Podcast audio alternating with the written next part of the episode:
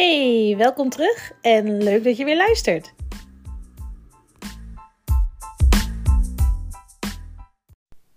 Vandaag heb ik een ander soort podcast uh, voor jou, namelijk een interview.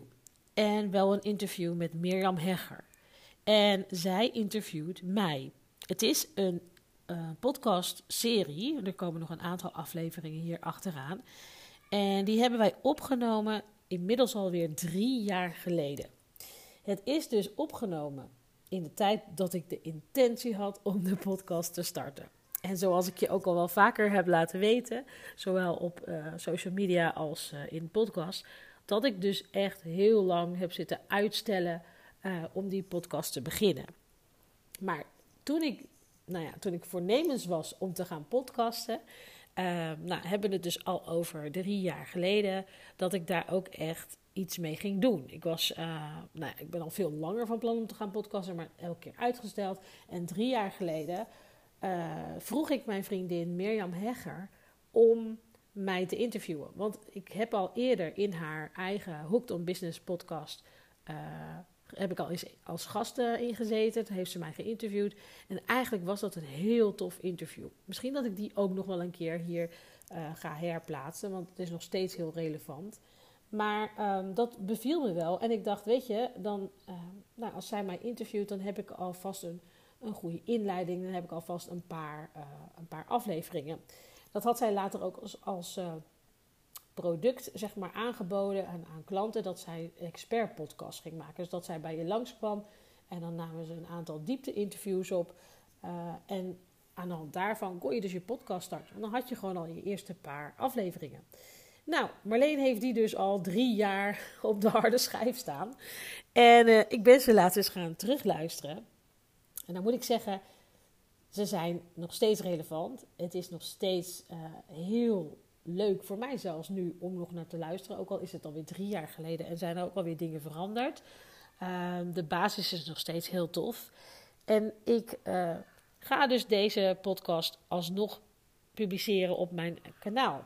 En um, het is dus een, een, een interviewreeks. Dus dit is de eerste.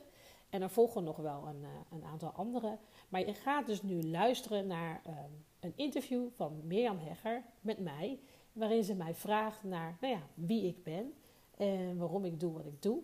En hopelijk leer je me zo ook beter kennen, want dit is eigenlijk op mijn eigen kanaal uh, nou, een eerste podcast waarin iemand ook echt mij uh, uitvraagt en uh, je nog, hopelijk nog veel meer over mij te weten komt. Lijkt me heel erg leuk als je nou ja, na het luisteren ook even laat weten wat je ervan vond. Maar voor nu luister naar het interview van Mirjam Hegger met mij. Nou Marleen, daar zitten we dan. Ja, daar zitten we dan Mirjam. Nog een keer. Ja, heel tof om jou te mogen interviewen. Ik heb er heel veel zin in. Dankjewel. En um, ja, voor degenen die jou nog niet kennen, zou je jezelf misschien willen voorstellen? Ja, ik ben uh, Marleen Saitapi. Um, meesten kennen mij als fotograaf. En uh, ben samen met mijn man inmiddels, uh, goh jeetje, ik denk 16 jaar ondernemer. Dus al timmer al een tijdje aan de weg. en je bent ondernemer. Ben je altijd al fotograaf geweest als ondernemer? Nee, wij zijn samen begonnen in de horeca. En uh, we hebben een cateringbedrijf gehad en een kookschool. En uh, ja, dat heeft een, uh, toch wel, hebben we twaalf jaar gedaan. En daarnaast heb ik langzaamaan mijn fotografiebedrijf opgebouwd. En uh, ja, dat is, dat is nu inmiddels ook alweer een, een hele tijd geleden. Ik denk uh, negen jaar, negen tot tien jaar al bijna. Dus negen tot tien jaar ben je aan het fotograferen. Ja. Daarvoor in de horeca. Ja. Wat maakte voor jou dat je die overstap ging maken? Ging eigenlijk heel geleidelijk. Um, fotografie was wel altijd een hobby, maar niet zo zoals je wel standaard hoort van, oh, dat is echt een passie van me en ik ben geboren met een camera in de hand. Dat dan weer niet. Mijn vader daarentegen wel, die had ook echt een doka en die, had ook echt allemaal van die apparatuur en interessant allemaal, maar daar was ik niet zozeer mee bezig. Ik was wel altijd heel erg getriggerd door beeld. In de zin van uh, uh, op vakantie of reizen, daar wilde ik heel graag... Uh, fotoverslagen of zo maken. In de zin dat ik het gewoon kon vastleggen. En um, dat mijn verhalen dan later beeld hadden. Dus als ik dan een dagboek bijhield, dat je dan plaatjes van de vakantie erbij had. Dus da dat was het eigenlijk meer. Uh, totdat mijn uh, man een keer een, de allereerste digitale camera, die kwam zeg maar op de markt. En toen kocht hij een Konica Minolta met minder JPEGs dan, uh, of tenminste minder pixels nog dan de, huidige iPhones. En daar ging ik er al steeds meer mee spelen. Maar uh, toen kreeg ik een keer een goede camera bij de geboorte van uh, onze dochter. En toen dacht ik, ja, ook wel stom als ik nu gewoon op de automatische stand blijf fotograferen. En ook omdat het natuurlijk tegen die, die digitale camera's, die konden zoveel. Het, het leek ook helemaal niet meer op analoog. Dus je moest echt wel wat meer gaan doen. En toen uh, ben ik een cursus gaan volgen. En is dat eigenlijk steeds meer gegroeid. Ja, zo is het gegaan. En ik had natuurlijk toen ook mijn horecabedrijf al. Dus daar maakte ik dan de foto's voor. En mijn man die kwam uit de reclame en die ging daar dan van alles mee maken. Waardoor mijn um, foodfotografie eigenlijk uh, opviel bij andere ondernemers in de straat. En ineens werd het iets wat anderen van mij wilden kopen. Waar ik eigenlijk alleen maar dacht, ja, handig dat ik nu zelf foto's maak voor mijn eigen folders en mijn lichtbakken en de etalage. Uh, maar ja toen, ja, dan moest ik ineens ondernemer worden, ook in fotografie in plaats van in uh, eten. Ja, en hoe, hoe was dat voor je? Ja, heel lastig, toch wel. Je gaat ineens voor iets wat je mooi vindt en uh, uh, wat jouw hobby is, dan geld vragen. Dus dat heeft een, uh, best wel een lange tijd geduurd voordat ik dat een beetje uh, ja, beroepsmatig, zeg maar. Dat je echt kan zeggen, nou, ik voelde me natuurlijk ook helemaal geen fotograaf. Ik deed het gewoon maar voor de lol. En uh, ik, ik ging me er wel in scholen, zodat mijn foto's voor mijn gevoel steeds mooier werden. Maar ik had er niet een product aan, aan willen hangen of zo. Dus dat, ja, als je daar dan inrolt, dan is dat best wel lastig in het begin het, dat, dat is meer het ondernemerschap, zeg maar. Hoe, hoe, hoe deed je dat als fotograaf zijnde? Want wat je eigenlijk al zei, ik was niet geboren met de, met met de camera in mijn hand. Ja, hoe, hoe kreeg je daar wat meer uh, feeling mee? Uh, hoe maakte je je vlieguren? Hoe professionaliseerde je dat eigenlijk? Um, heel veel doen. Heel veel doen. En ik irriteerde me gewoon dat ik die camera niet onder de knie kreeg. Weet je, dat je dan een... Je ziet iets, want ik had wel vanuit mijn analoge tijd nog echt wel oog voor compositie. En ik wist van, nou ja, mijn reisfoto's en zo. En, en foto's die ik gewoon van vakanties maakte, die waren echt wel leuk. Voor mijn gevoel dan. Hè? En als je dan ineens zo'n digitale computer bijna in je handen krijgt en hij maakt niet de foto's die je wilt, uh, dan uh, dat irriteerde me enorm.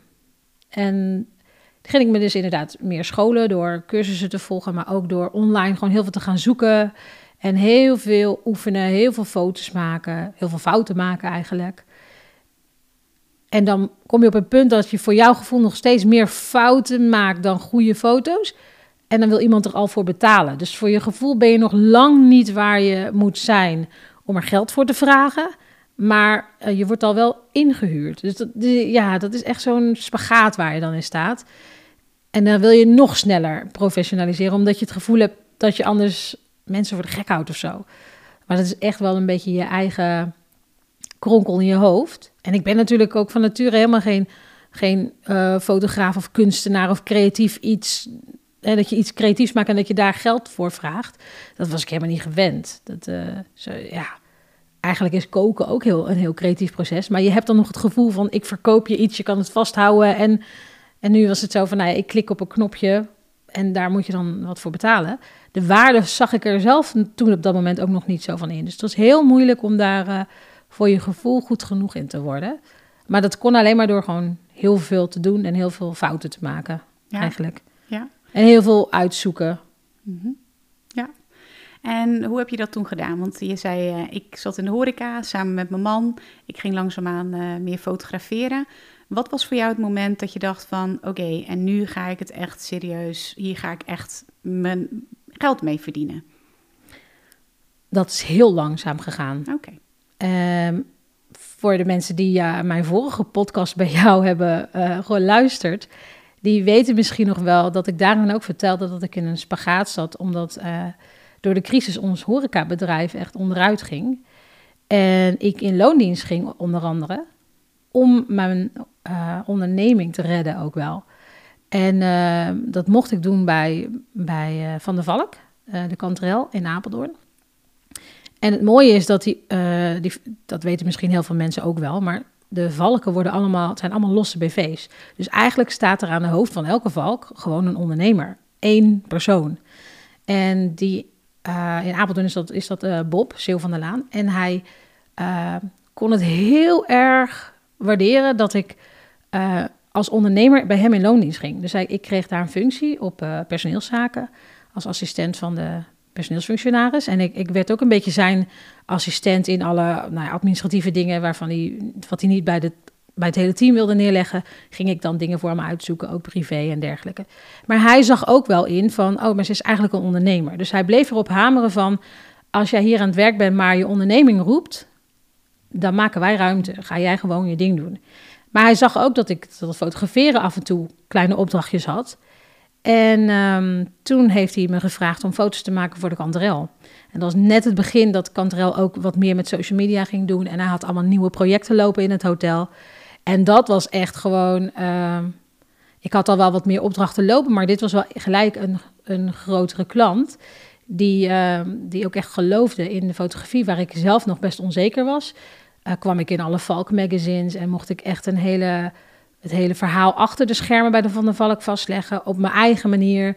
En ehm, ik vond het ook wel heel eerlijk dat hij dan ook zei van... je mag me gewoon een factuur sturen, dat hoef je niet, je, je hoeft niet je uren te klokken... want dat is natuurlijk totaal niet in verhouding. En ik vond het wel fijn dat hij dat zelf aangaf.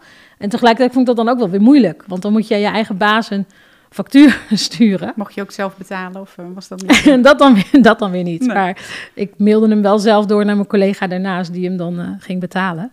Eh, en, en toen is het eigenlijk heel hard gegaan. Want daardoor kom je natuurlijk in een netwerk van allerlei ondernemers en andere bedrijven die ineens ook denken van goh, wat daar bij de Valk gebeurt, vinden wij wel heel erg mooi. En mijn foodfotografie ging daardoor ook veel breder inzetten, omdat ik veel meer verhalen van het hotel moest vastleggen. Dus dan had je ook portretten en had je ook andere dingen. En ik deed ook de bruiloften van, de- die natuurlijk daar Mhm. gehouden werden. Of eh, familiedagen, nou, op die manier. Ja, en eh, hoe ontwikkelde je jezelf als, als fotograaf op dat moment? Want eh, je, je deed echt van alles, hè? Je deed ook Ja. newborns, bruiloften, Alles. food, Noem het maar op. Nou. meubels. nou, ik heb echt van alles gefotografeerd. Ja. hoe, hoe ben je daarin ontwikkeld? Waar, wa- wa- wat, wat, wat, wanneer voelde je van, hé, hey, maar dit is wat ik moet doen? Ik denk wel dat het heel goed is geweest dat ik alles heb gedaan. Want je, je zet mij niet meer zo in één keer ergens neer en dat ik dan onzeker word of zo van een situatie. Dat komt ook wel omdat ik alles gedaan heb. Dus ik heb in fabrieken gefotografeerd, maar ook mensen, eten, bruiloften, baby's en alles ertussenin. Eh, dus het heeft, me, het heeft me een soort van ehm, kickstart gegeven in eh, zo snel mogelijk alles onder de knie krijgen. En dan nog weet je natuurlijk niet alles, maar wel je komt sneller achter je eigen stijl. Van wat ligt mij? Ja. En dat kan je eigenlijk alleen maar weten door het allemaal maar gewoon te doen. Dus ik weet dat de, de trend nu is van kies gelijk een niche. Dat is natuurlijk ook wel heel erg slim. Ehm, maar eh, om je te ontwikkelen als fotograaf is het ook goed om gewoon echt de breedte volledig eerst in te gaan. Dat, ik raad het je af om het zo lang te doen als dat ik dat gedaan heb. Ja, want hoe lang heb je dat gedaan? Nou, ik heb dat best wel een aantal jaren. Ik denk dat ik pas, ja, even kijken, toen ik met Rosanne ging samenwerken. Ehm, nou, echt, echt alleen nog maar ondernemers gaan doen. Dus echt een hele particuliere tak eraf halen. Dat is denk ik pas de laatste drie, vier jaar. Ik heb echt nog wel, vier jaar geleden nog wel een bruiloftje tussendoor gedaan. Af en toe. En natuurlijk doe ik nu ook af en toe nog wel fami- mijn eigen familie of vrienden. Dat ik denk, ah joh, ja, tuurlijk, vind ik wel eens leuk. Eh, maar dat is dan eh, niet betaald of zo. Dat doe ik wel gewoon zelf. Maar echt niche, dat is eng. Ik vond het ook wel eng. Achteraf gezien heb ik daar, had ik dat veel eerder moeten doen. Ja, vertel. Het is zoveel makkelijker in je marketing en branding als je gewoon focust op één ding. En ehm, eh, als je tegen iedereen praat, praat je tegen niemand. Dat, eh, dat wordt wel eens gezegd. Dat is eigenlijk ook wel een beetje met fotografie. Als je alles fotografeert, is het gewoon ook voor je, voor je hele, voor je hele eh, marketing en, en, en branding en heel je strategie is, is lastiger. Ja. Dus ik zeg niet dat het verkeerd is, dat je het niet moet doen. Want het heeft ook zijn voordelen dat je alles, alles een keer gedaan hebt. Eh, maar eh, ja, dat, het niche heeft mij wel in een stroomversnelling gebracht. Daar waar ik eigenlijk dacht van, oh, dit, oh, dit vind ik doodeng. Ja, ja. Want het is, het is heel veel nee zeggen. ja precies, precies. En hoe, hoe deed jij dat? Hoe ga je daarmee of hoe ging je daarmee om? Ik had wel het geluk dat ik eh, mede door een aantal grote zakelijke klanten al heel veel zakelijke klanten had. Hm. Dus het was wel zo dat mijn agenda sowieso al meerendeels gevuld was met zakelijke klanten. Alleen ook best wel veel grote bedrijven, wat ik later niet meer zo leuk vond en weer terugging naar de kleine ondernemers en de ZZP'ers en zo. Maar in ieder geval was ik al met minder met particulieren aan het werk. Eh, dus het was ook normaler voor mij geworden om te zeggen: ah nee, die week heb ik eigenlijk ook al twee grote zakelijke klanten. Dan, dan doe ik even die familieshoot even niet. Hm. Maar ook weer terug refereren naar het vorige gesprek. Ik kwam wel uit een hele schaarste mindset ook. Dus het was voor mij ook heel moeilijk om nee te zeggen tegen een familieportretje of tegen een eh, newborn shoot. Alleen ja, dat, uit- uiteindelijk heeft het me geholpen dat, ik mijn, dat mijn zakelijke klantenkring gewoon sneller groeide. En ehm, werd het pas heel echt toen ik mijn website echt dat hele particuliere stuk eruit haalde. Ja. En dan werd het ook echt naar de buitenwereld toe. Nog even terug hè, naar, dat, eh, naar die periode waarin je dus hè, het, het- het niet goed ging met je bedrijf hè, door Mhm. de crisis. En je al wel fotografieopdrachten had, maar wa- waarin je ook weer in dienst ging om eh, de, de rekeningen te kunnen Ja. betalen. Ja. Wat was voor jou dan toch het moment dat je zei van... en nu ga ik echt helemaal voor dit wat ik te doen heb? Eh, speel, er speelden veel meer dingen natuurlijk aan de achterkant. Ehm, maar wij draaiden destijds ook nog wel wat cateringen. En op een gegeven moment zit je dus eh, met drie opdrachtgevers eigenlijk. Je horecabedrijf, je fotografiebedrijf en je, be- ja, je loondiensten, hè, waar je in Ja. loondienst bent, je, je werk. Ehm, en in een, in een spagaat is al lastig, maar nu moest ik me in drieën splitsen. En ehm, en mijn fotografie wist, ik voelde gewoon, oké, wacht even, deze paar opdrachten. Nou, dat, dat tikt eigenlijk wel aan. Alleen ik kan ook niet, ik kon ook niet zoveel meer van, van, van mijn werkgever vragen. Ik vond het al heel gul dat ik gewoon weg kon blijven wanneer ik wilde. Als ik een uitvaartkatering had, dan was het gewoon, nou jongens, ik werk deze week helemaal niet. En dat kon allemaal. En eh, die ruimte gaf hij me ook. En dan vind ik het op een gegeven moment ook eerlijk om te zeggen van, eh, weet je, er is iemand anders die dit met veel meer toewijding doet dan, dan ik. Dus toen het, eh, het- toen het afliep, was, was ik ook niet degene die echt ging springen van, jongens, ik wil nog wel verlengen. Dan, ik vond het wel eerlijk om dan iemand te zoeken die wat, eh, ja, dat, ik hielp dus ook wel zelf mee met een goede personeelsfunctionaris zoeken. Ja, ja, ja. Dat was natuurlijk ook waar ik daarvoor zat. Ik zat er ook om tijdelijk dat op te vangen. Dus ehm, ja, ik vond het ook niet erg om daar dan weer afscheid van te nemen. Eh, het ging ook wel een beetje natuurlijk. En ook gewoon, het is ook weer gewoon een eh, schop onder je kont van nou, hup, hup, doen. Ja, precies. Ja. En het gaf jou op dat moment ook de vrijheid door het goed achter te laten... Ja. om volledig voor je fotografie werk Ja. te gaan. Ja, Ja. en ze bleven ook daarna nog gewoon heel lang een hele grote opdrachtgever. Dus ik was daar niet zomaar weg. Ja. Eh, ik was alleen niet meer in loondienst. Maar ik was daar bijna nog wekelijks te zien, omdat er van allerlei projecten waren wat ik in beeld moest brengen. En ik was inmiddels eh, ook heel erg in hun netwerk geconnect met andere eh, partners en, en leveranciers. Dus ik kwam er nog wel heel veel over de vloer. Maar het klinkt wel als een aantal belangrijke sprongen die je gemaakt hebt. Hè? Het, het, eh, het, het eh, vaarwel zeggen van je horecabedrijf, maar ook eh, het aannemen van een baan in loondienst, maar ook weer dat vaarwel zeggen. Ja. En ook je keuzes in het maken van een doelgroep. Wat helpt jou daarin om die keuzes te maken? Ehm, de stip op de horizon, denk ik. En die is nu altijd even scherp. Die verandert ook natuurlijk elke keer weer. Als je weer een heuvel genomen hebt, dan is die stip ineens ergens anders. Eh, maar wij hebben wel, mijn man en ik hadden natuurlijk toen ook onze dochter al rondlopen. En eh, het, het werd zo'n gepuzzel om heen en weer te rijden tussen school, mijn werk, eh, onze, onze, ons pand waar we dan nog zaten. Eh, de cateringen door het hele land. Op een gegeven moment wil je ook gewoon rust. En denk je, dan laten we dan maar gewoon met minder of slimmer werken, maar gewoon op één plek. Je werd Ja. helemaal gek van het eh, balanceren en al die mm, ballen hoog houden. Ehm, dat gaf ook aan dat je gewoon op een gegeven moment zegt van nou, heb nou gewoon maar vertrouwen in dat de weg zich wel ontvouwt. En als jij maar weet waar je uiteindelijk heen wil, dan moet je gewoon ergens een deur dicht doen en dan is er weer ruimte. Maar zolang je die niet dicht doet, ja, je, je kan maar zoveel dingen, ja, je kan maar zoveel ballen hoog houden. Ja. En ehm, ja, dit was een hoop gepuzzel. En er kwam ook wel heel veel op mijn man terecht natuurlijk van want ik ging werken en uh, dan kwam ik terug en in de tussentijd had hij de winkel opengegooid en een kind naar school gebracht en weer opgehaald en dan mij opgehaald. Ja, het werd uh, anders ook wel echt wel te gek. Dus wat ik je eigenlijk hoor zeggen is dat als je ergens een deur dicht doet, dat er ook eentje open gaat. Ja. Wat is het belangrijkste wat jou uh, daarin heeft opgebracht door telkens weer die keuzes te maken? Wat toch ook, ja, ik bedoel, ik zie dan ook een fotograaf voor me die bij wijze van spreken altijd op zijn zolderkamertje met zijn studio blijft hebben. Jij hebt daarin echt wel flinke stappen gemaakt. Hoe heb je dat gedaan? Ja, je bedoel, hoe bedoel je? In de zin van dat ik erop uitging? Of dat nou, dat, je, dat je belangrijke keuzes durft te maken in deuren dicht doen. Um, zonder eigenlijk altijd maar te weten wat daarvoor in de plaats komt. Hè? Je, zei, je zei nee, uh, je hebt je lo uh, loondienst opgezegd... wat vast en zeker geld in het laadje bracht. Um, je, je, durfde uh, ja, echt, echt de keuzes daarin te maken. Ja, en toch voelde het op dat moment misschien niet als een hele krachtige keuze... maar meer als, nu moet je wel. Oké. Okay. Nu moet je echt durven. En dat, dat op een gegeven moment gaat het schuren. En een ander zal het misschien inderdaad zeggen van... Nou, dat zijn krachtige keuzes geweest. Dat denk ik ook wel achteraf gezien. In het moment zelf denk je gewoon, oké, weet je, je loopt nu helemaal vast. Of uh, je bent nu wel heel veel aan het werken en je slaapt heel weinig en je hebt nog een kindje lopen.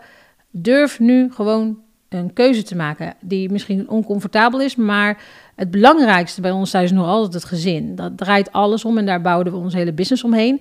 En op het moment dat je dus te veel aan het puzzelen bent met je kind, dan moet er iets anders wijken. Hm. En op een gegeven moment was het voor ons wel zo van, nou, uh, ze zit in de winkel met ons, ze moet daar lunchen, ze moet dan weer naar huis, ik moet werken. Um, zij betaalde eigenlijk net iets te veel voor ons gevoel. En mijn man, die moest natuurlijk ook allemaal. Dan is het gewoon tijd van, uh, nou, dan gaan we niet te lang wachten. Nu werkt het niet meer. Het heeft zijn, het heeft zijn werk gedaan. Het heeft ons even, echt even geholpen. Het heeft een nieuw netwerk aangeboord. En nu is het aan mij om te zeggen: Oké, ik heb hem niet meer nodig. Dit stukje sluiten we af. Dat scheelt gelijk weer drie dagen puzzelen. Ja. En daar moet ik dan misschien wel één grote opdracht voor in de week regelen. Maar dat is dan één opdracht in plaats van dat mijn man drie dagen mm. moet gaan puzzelen met die kleine nog heen en weer. Dus um, krachtige keuzes ja, maar ook wel gewoon uh, inderdaad focus hebben op waar gaat het nou eigenlijk om? Om je gezin met z'n drieën. Hebben we daar nu genoeg tijd? Nou, hmm. dus dan moet er iets wijken. En dan moet iets anders dus groeien. En ik denk dat als je dan één ding dicht doet, dat het iets anders echt de ruimte krijgt om te groeien. En wat ik je ook wel hoor zeggen, is dat um, voordat je het laat groeien, heb je dus al wel heel veel gezaaid ja. en gewacht tot het opkwam. Dat, dat vind ik ook ja, wel interessant. Ik ben niet zomaar, uh, uh, hoe noem je dat? Ik heb niet zomaar deuren gesloten of, of bruggen achter me verbrand. Dat, zo ben ik ook niet.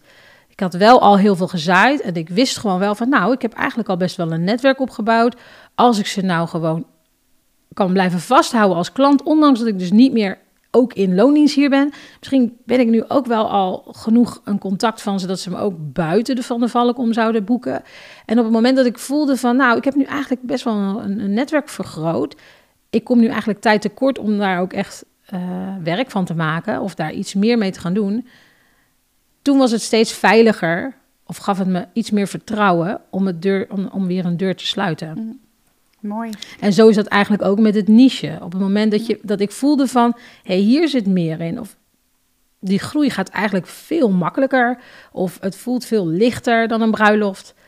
Toen werd het ook steeds makkelijker om die bruiloften los te laten. Of om die baby's niet meer te doen. Ja, ja. Je vertelde net ook al wat over. Hè? Jouw gezin is eigenlijk ja, de, de, de, de, het middelpunt en daaromheen bouw je je business. Kun je iets meer vertellen over je gezin? Hoe ziet het eruit bijvoorbeeld? Nu sinds kort met uh, nog een kleintje bij. Dus, maar uh, we hebben uh, in het begin van onze onderneming waren we alleen met z'n tweeën. Toen kwam onze dochter erbij in 2008. En ehm, ja, en, en nu zijn we met z'n viertjes. En zijn we inmiddels alweer elf jaar verder. Ehm, maar dat is inderdaad altijd de basis gebleven. Van is iedereen happy in huis? Met wat je doet, of als je ook eens een keer helemaal niks doet. Dat maakt ook helemaal niet uit. Maar is, is everybody happy? Maar hoe doe je dat? Ik denk dat heel veel ondernemers dat lastig vinden. Kun je daar iets over vertellen? Welke keuzes je daarin maakt? En, en ja, Ehm, ja, wat, zou- wat, wat zouden ze er lastig aan kunnen vinden? Ik denk dat het, dat het je prioriteit is. Je gezin is je basis. En eigenlijk, eh, als je iedereen vraagt, maakt niet uit of het een ondernemer is of iemand in loondienst. Ehm, denk ik dat ze allemaal een prioriteit hebben bij je gezin. En je, en je, hè. Alleen als je in loondienst bent, dan heb je voor je gevoel geen keuze. Van ja, ja maar ik moet nou eenmaal ik draai nou eenmaal 28 uur en de, het kantoor gaat open om half Ja. acht, dus ik moet daar zijn. In ons geval is het zo, nee, mijn dochter gaat om half negen naar school, dus dan daarna wil ik nog even op adem komen. Dus mijn werkdag begint gewoon niet voor tien uur. En voor tien uur is alles van haar. En eh, als ze uit school komt, dan heb ik liever ook even helemaal niks meer totdat ze naar bed gaat. Dan kan ik eventueel nog wat dingen oppakken. Dat vergt, ja, dat is ook wel aan de ene kant soms lastig. Maar aan de andere kant klopt het wel bij waar wij voor staan. Eh, dus dan is het eigenlijk niet echt een keuze, denk ik. Ja, het is meer dat ik dan ook aan andere ondernemers denk die veel te hard werken en die dan achteraf denken van, oh, ik heb gewoon zoveel gemist. Ehm, die denken van, ach, morgen, morgen heb ik wel tijd. Maar dan ondertussen jaren later erachter komen van, ik heb helemaal niks meegekregen van mijn kind bijvoorbeeld. En jullie maken daarin wel hele bewuste keuzes. Ja, en ik denk dat het ook persoonlijk is, omdat eh, ik denk dat het voor iedereen anders aanvoelt. Want ik heb nu soms ook wel eens het gevoel dat het veel te snel gaat en dat ik alles mis. Terwijl ik er letterlijk bovenop zit, bij wijze van voor anderen. Hè? Voor een ander zou je zeggen: Jeetje, je bent gewoon altijd eh, thuis. Voor je, hè? Dat is natuurlijk niet zo. Maar ik denk dat het heel persoonlijk is voor iedereen.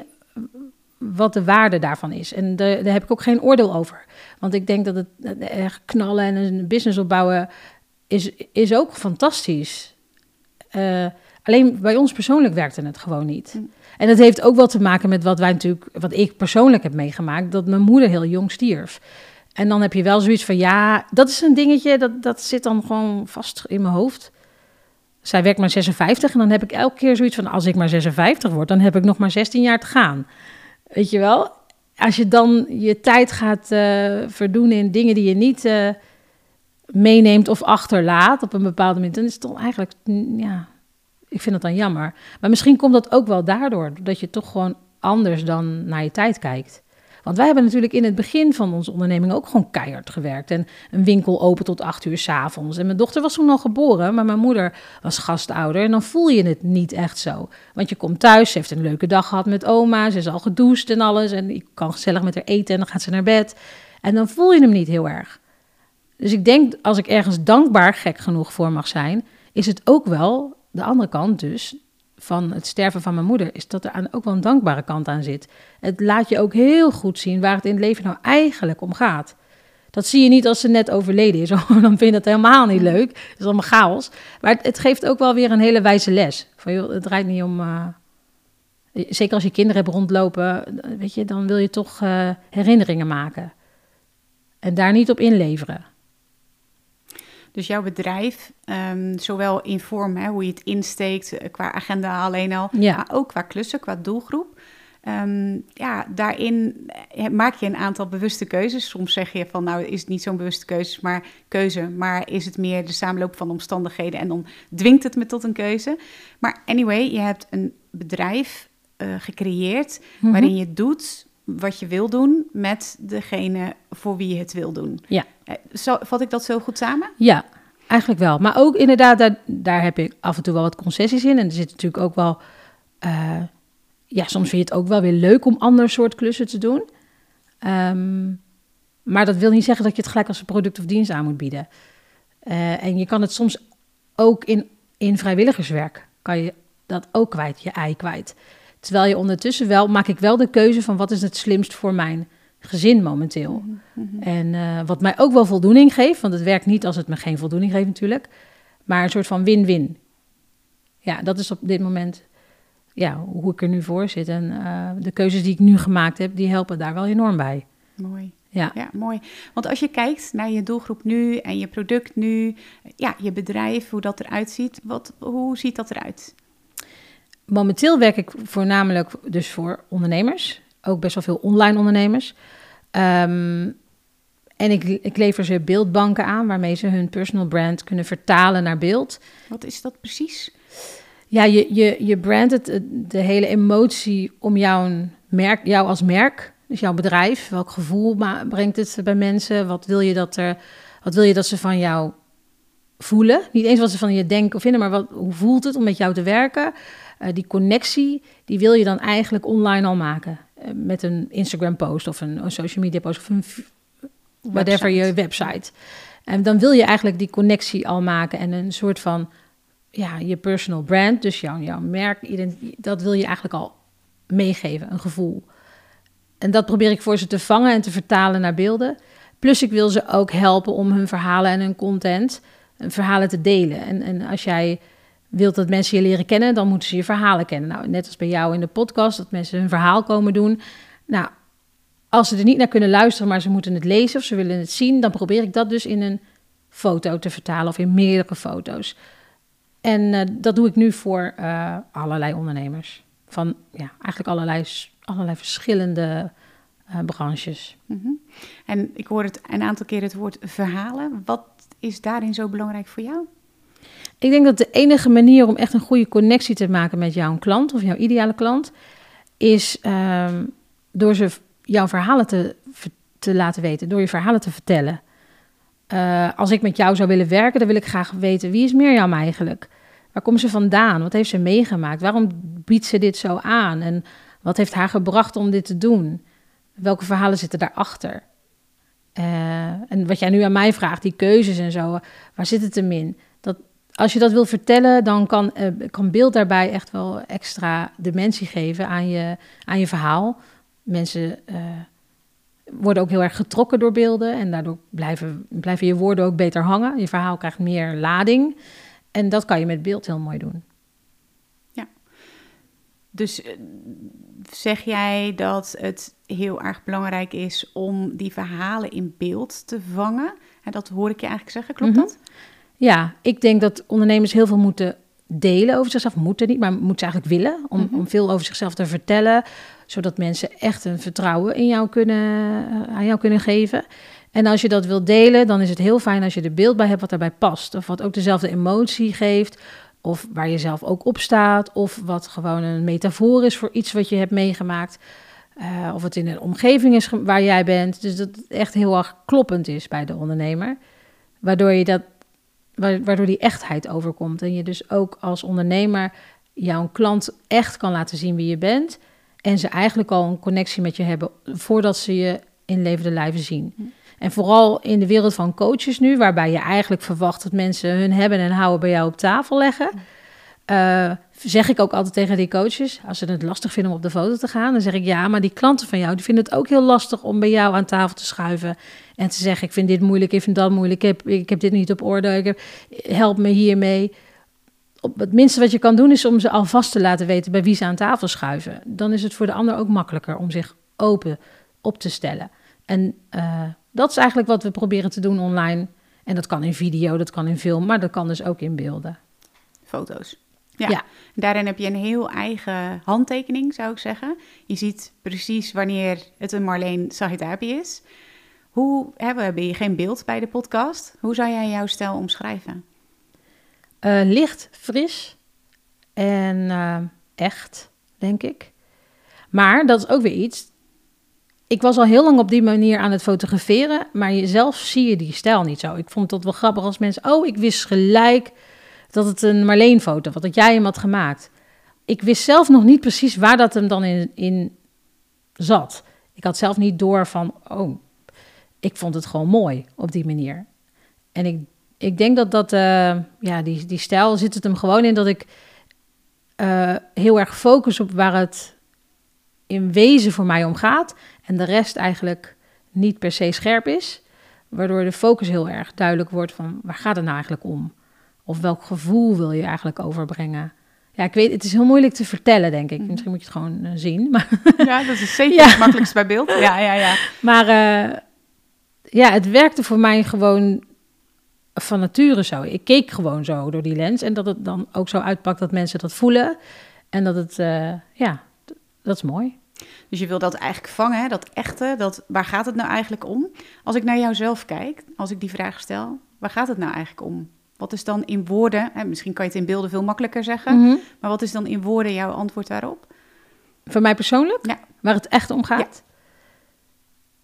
Ehm, connectie, eerlijkheid en je, je basis. In mijn geval is mijn, mijn basis mijn gezin. Eh, en de liefde die je daar, de tijd en de aandacht die je daarin stopt. En dat je de, de rest van de wereld eh, open en eh, eerlijk tegemoet treedt. Dat mensen weten wat ze aan je hebben. Dat. Zien we dat terug in jouw werk? Nou, er valt heel weinig te verdoezelen bij mij. En dat vinden sommige mensen ook wel eng. Want ehm, ik ben geen eh, photoshopper of zo, maar ik zorg er wel voor dat iedereen er mooi op staat. En die, maar eh, ja, voor de ene is het confronterend. Het is heel helder en fris, maar ja. Ik kan me ook wel voorstellen dat sommige mensen het ook wel weer lastig vinden. Dat je jezelf terugziet. En soms zie je, ziet de fotograaf het anders dan dat je jezelf... eh, of je bent er nog niet klaar voor om jezelf mooi en groot eh, ja, te zien. Stel je nou voor dat er iemand is die luistert, die lijkt dat inderdaad heel eng en misschien confronterend, die Mhm. echte kant van zichzelf. Wat zou je tegen diegene willen zeggen? Maar je bent wel zo bedoeld. Want anders zou je er niet zijn. Ik denk niet dat ik vang niet iets wat er niet is. Mhm. Dus als je iets ziet in de foto, dan zit dat dus blijkbaar ergens in jou. Je grootsheid, dat licht, eh, jouw hele unieke eigen gezicht met de, de trekjes. Eh, ja, je bent ook gewoon zo gemaakt. Dat, zo ben je gewoon bedoeld. Ja. En dat mag er gewoon helemaal zijn. Alleen dat is soms wel eng in een wereld waarin Ja. iedereen denkt dat het mooi en perfect en eh, dat je er op een bepaalde manier uit moet zien. Of eh, dat je je foto's moet maken zoals die andere ondernemer, want je wilt dat. Of je zoals die andere vrouw erop moet staan. Eh, maar ja, dan waren we allemaal wel hetzelfde als dat zo was. Wat is jouw boodschap daarin? Oh. Dat je er mag zijn zoals je bent. Dat je ook zo, God heeft jou echt zo bedoeld. Dat hele pakketje met je eigenaardigheden, met je talenten, met je zwakheden. Eh, want die, die, dat zijn wijze lessen voor anderen weer. Je, je bent precies zo'n puzzelstukje. Die, had, die is precies gemaakt zoals je nu hoort te zijn. En je ontwikkelt je ook nog, maar je bent precies goed zoals je nu bent. En je zal er nog in groeien en dan ben je ook nog steeds precies goed zoals je hoort te zijn. Wat me dan ook nog wel, hè, dat is als mensen bang zijn daarvoor. Maar ik denk dat er ook misschien wel mensen zijn die bang zijn voor hun eigen, als ik het zo kan zeggen, grootheid. Grootheid, zeker. Ja, Eh, Dat is denk ik het, me- dat is het meeste wat ik zie. ja. Wat Het is echt dan? niet dat mensen zichzelf kleiner willen maken. Nee, ze zijn bang omdat ze zien dat ze fantastisch op, op beeld staan. Mm. En dan gaan ze juist focussen op alles wat ze niet perfect vinden. Terwijl ik denk, hallo, kijk je lach. Kijk hoe je straalt. En dan is het eerste wat ze zeggen, oh, oh, hier zie je wel echt dat ik al 40 ben. Dan denk ik, ja, je mag 40 zijn. Weet je hoeveel mensen dat niet halen? Weet je, het is zo mooi. Maar het is wel een manier van eh, hoe je naar jezelf moet kijken. En niet iedereen, ik snap dat ook wel, dat is ook wel eng. Ik heb dat zelf ook vorige week voor de camera gestaan. dacht ik, oh, je ziet wel echt dat er net een baby uit is. Ja, nou weet je wat voor mooi mensje eruit is. Tuurlijk mag je dat zien. Maar je eerste reactie is ook kijken naar, och jeetje, Je- weet je dat? Ja. Terwijl, wat een wonder eigenlijk. Dat moet je heel snel weer omdenken. Ik denk dat je dat heel snel omdenkt. Van, ach, ja, Marleen, hou op. Weet je wat eruit is gekomen? Fantastisch. Eh, laat maar lekker zien. Dat is helemaal niet, helemaal niet erg. En tuurlijk, als ik fotografeer, dan zorg ik echt wel dat je er hè, mooi bij zit. Dat, je, dat ik je poseer, dat je echt- wel... eh, Ik laat je niet onderuit za- gezakt zitten, dat het allemaal... eh, ik doe er ook mijn best voor. Maar ik doe niet meer dan wat er al in je zit. Wat ik je hoor zeggen is dat je boodschap ook heel erg is van... eh, je bent een wonder of het leven is een wonder. Jij bent een wonder en je bent precies... Nou ja, dat je zelf ja, je bent een parel in Gods hand. En dat is echt zo. Anders was je er niet.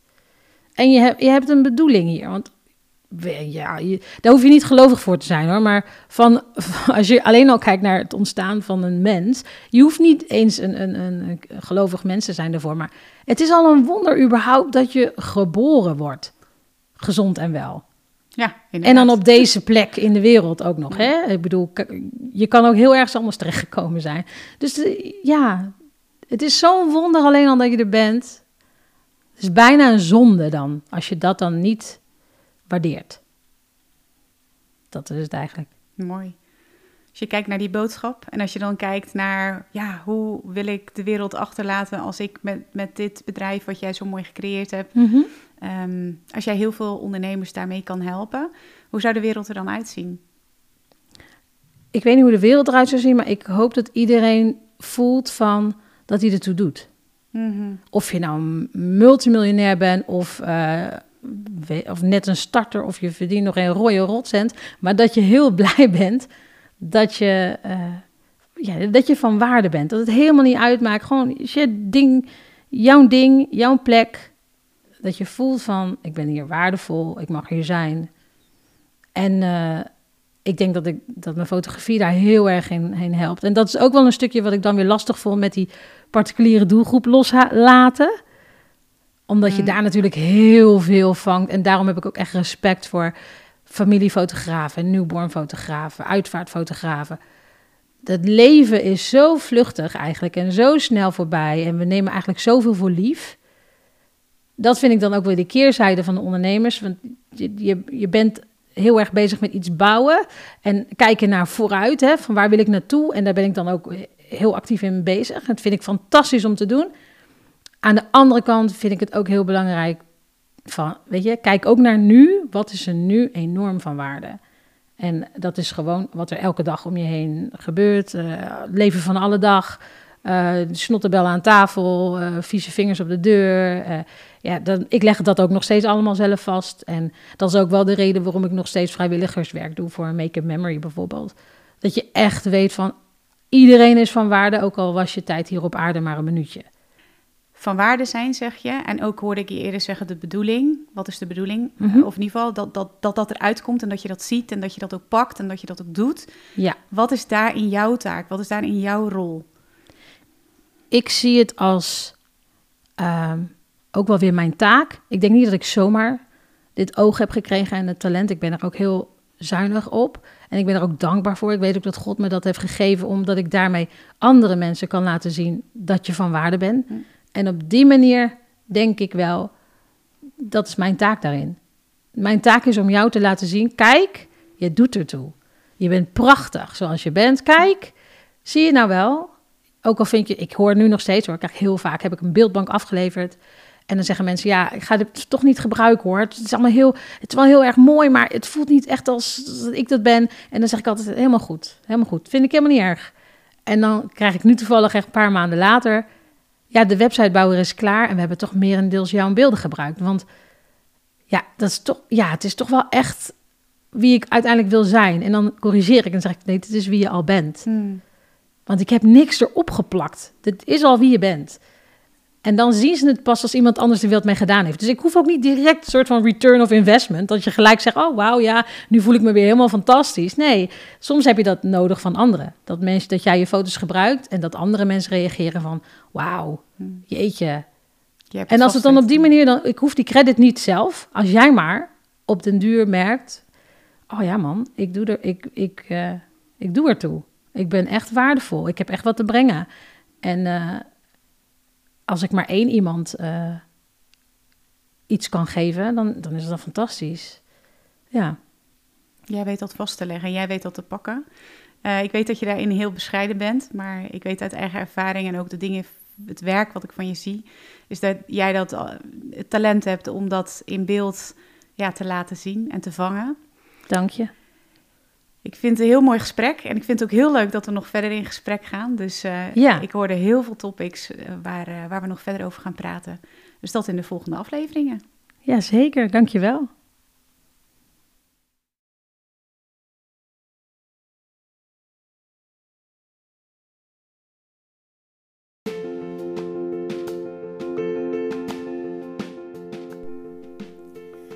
Luisterde naar Marleen Saitapi. Ik ben ondernemer, onderwijzer en fotograaf. Het leven is een bumpy ride en in deze podcast neem ik je mee op mijn route. Deel mijn mijmeringen, misstappen en milestones. Ik laat je kennis maken met de mensen die ik ontmoet. Vertel over de dingen die ik onderneem en de omschakelingen die je soms moet maken als ondernemende moeder. Vond je dit een interessante podcast, dan zou ik het heel erg waarderen als je een review achter wil laten in de app waarmee je deze podcast beluistert. Je kan je dan ook abonneren, zodat je een melding ontvangt als er een nieuwe aflevering online staat. Wil je naast het luisteren ook meer van mij zien? Volg me dan op Instagram, marleensaitapi.nl. En als je een screenshot maakt terwijl je deze podcast beluistert, deel hem dan in je stories en vergeet me niet te taggen. Dan kan ik je story delen. Super bedankt voor het luisteren en tot de volgende aflevering.